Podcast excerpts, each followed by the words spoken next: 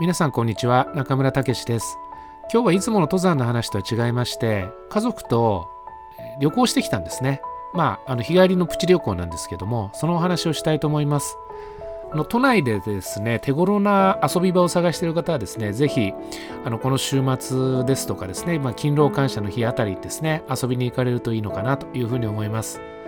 どこに行ったのかっていうとですねあの神代植物公園とその近くのですね、えー、神代寺そばを食べて、えー、その後さらに近くのですね天然温泉に入ってきたっていうですね、えー、3本立てで、まあ、遊んできましたっていうふうなですねあお話です。それぞれ見どころ食べどころ温泉どころっていうのをですねご紹介できればなというふうに思います。でまずですねあの神代植物公園に行ってきたんですけどもその目的はですねちょっとあの遅いんですけどもバラを見に行きたいなっていう風な話が家族の間で持ち上がりましてまあ見に行きました。で例年ですね神代植物園は春と秋にバラ祭りっていうのをやってるんですよね。で秋のバラ祭りっていうのは例年10月なんですけどもあの今年はですねあの例の新型コロナで、え、中止になりました。ただまあバラはですねあの祭りをしようがしまいが咲いているので、まあ、見学することは可能だっていう風な感じなんですね。で実際行ったところですね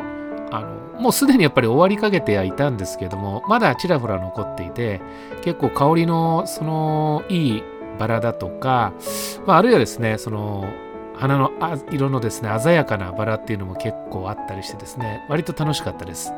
で神代植物公園に行かれる方で注意した方がいいのはですね今入場者数の制限っていうのをやってるんですね。1日あたり8000人っていう風な制限を設けています。で結構まあキャパとしては大きいと思うので、まあ、引っかかることはないと思うんですけども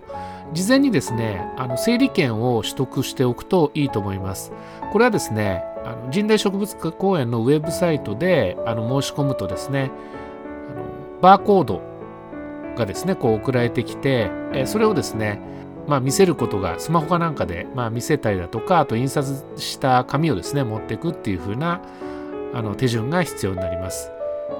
で整理券を見せてですね、え、で熱を測ると,、え、っと入場券をですね購入することができるっていう風な感じです。でえっとですねこの神代植物公園その見どころっていうのは3つありまして1つはですね先ほど言いましたそのバラ園ですね。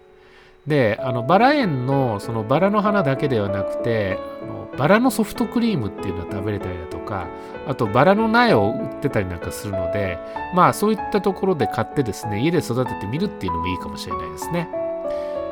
でこの神代植物公園の2つ目の見どころなんですけども大温室っていう温室があるんですけどもそこでですね結構面白いものがありました。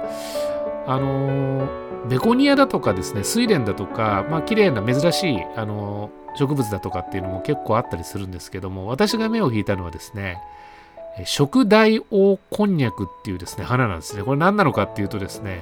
なんか東南アジアに生えてる里芋だとかですねそういった種類の植物らしいんですけれどもこの花がですね数年に一度咲くんですけども超巨大なんですね。あの私身長174センチあるんですけども私より大きい花が数年咲くっていう風な感じになっていてで今年神代植物公園で6月に咲いたらしいんですよね。でそれがどういう風に成長していったかだとかどれぐらい咲いたかだとかどんな匂いがするってなんかすごくね嫌な匂いがするらしいんですけどね花なのに。まあそれの展示がしてあってそれがすごくですねあの興味深かったですね。実際にちょっと生で見てみたかったなっていうふうに思いました。で神代植物公園の3つ目のですね目玉としましてはですね、芝生広場っていうのがあるんですね。まあ、名前の通りですね、その芝生の広場でみんながですね、あのキャッチボールしたりだとか、あのお弁当食べたりなんかするんですけども、その真ん中にですね、パンパグラスのですね、が植えてあるんですね。で、パンパグラスってこれ何なのかっていうと、あの、ススキの仲間なんですけども、ススキ以上に巨大なんですね。高さ3メーターぐらいあって、で、株全体がですね、周り多分ね、20メーターぐらいあるんじゃないかなと思うんですけども、すごくですね、あの珍しい植物です。でそのススキのその穂に当たる部分っていうのがですねすごくふわふわで柔らかそうなんですけどとてもですね普通の人がの背で背丈でですね届くようなですねものではないっていう風なですね感じです。なんか南米かなんかに生えてるらしいですね。まあ巨大な植物ですね。でえっと植物公園を出た後ですね、え裏門の方からまあ出ましてあの裏門を出るとですねこう深大寺っていうですね、まあ、お寺があるんですね。でその参道の前にですねあの蕎麦屋さんが20軒ぐらいあるんですよ。これ非常に有名なんですけどもあの蕎麦が取れるんですよね深大寺って。でまあそれを名物にしたまあ蕎麦屋さんなんですね。であの、とわりそばがあったりだとか、あの、28のそばがあったりですとか、その割合がですね、そういったところがあったりとか、いろいろそのお店によって、あのー、味が違うっていうようなですね、個性があるっていうような感じなんですね。で、まあ、すごい人で、まあ、参道に道が、あ道にですね、こう人がこう溢れていて、で、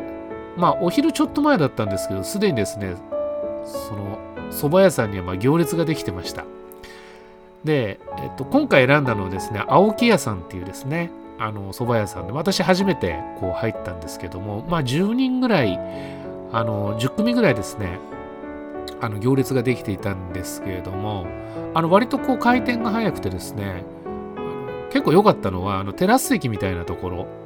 に、あの席を取ることができて、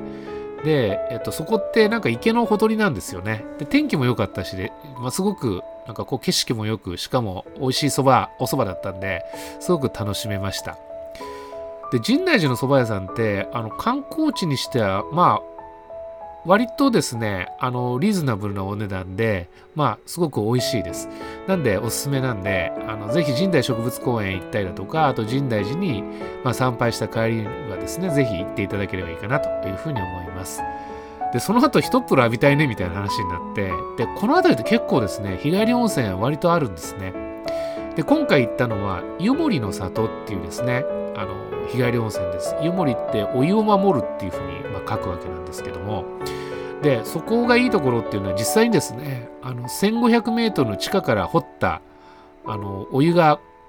こう湧いて出てくるんですね。だ天然温泉です。あの、加水したりだとか温めたりだとかそういうことしてないっていうふうなことを言ってましたけども。で、これのですね、お湯の、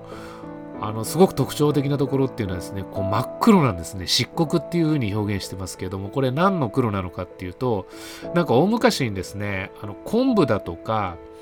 あの、なんだろう、その植物が、その堆積してできた、あの、なんか黒が、こう、水に溶けてですね、あのそういう色になってるっていう風な感じで非常にですね肌とか体にいいらしいですね。でここ割とですねこじんまりとした日帰り温泉なんですけども割とレトロな感じの風合いがあるですね。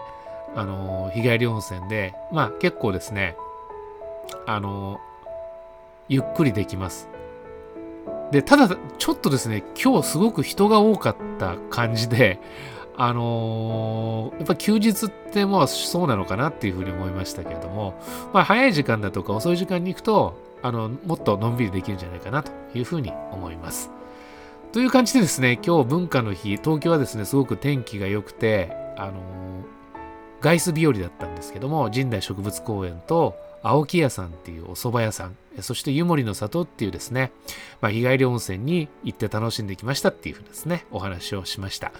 まあ、あの、東京に住んでる方、ぜひ、あの、行って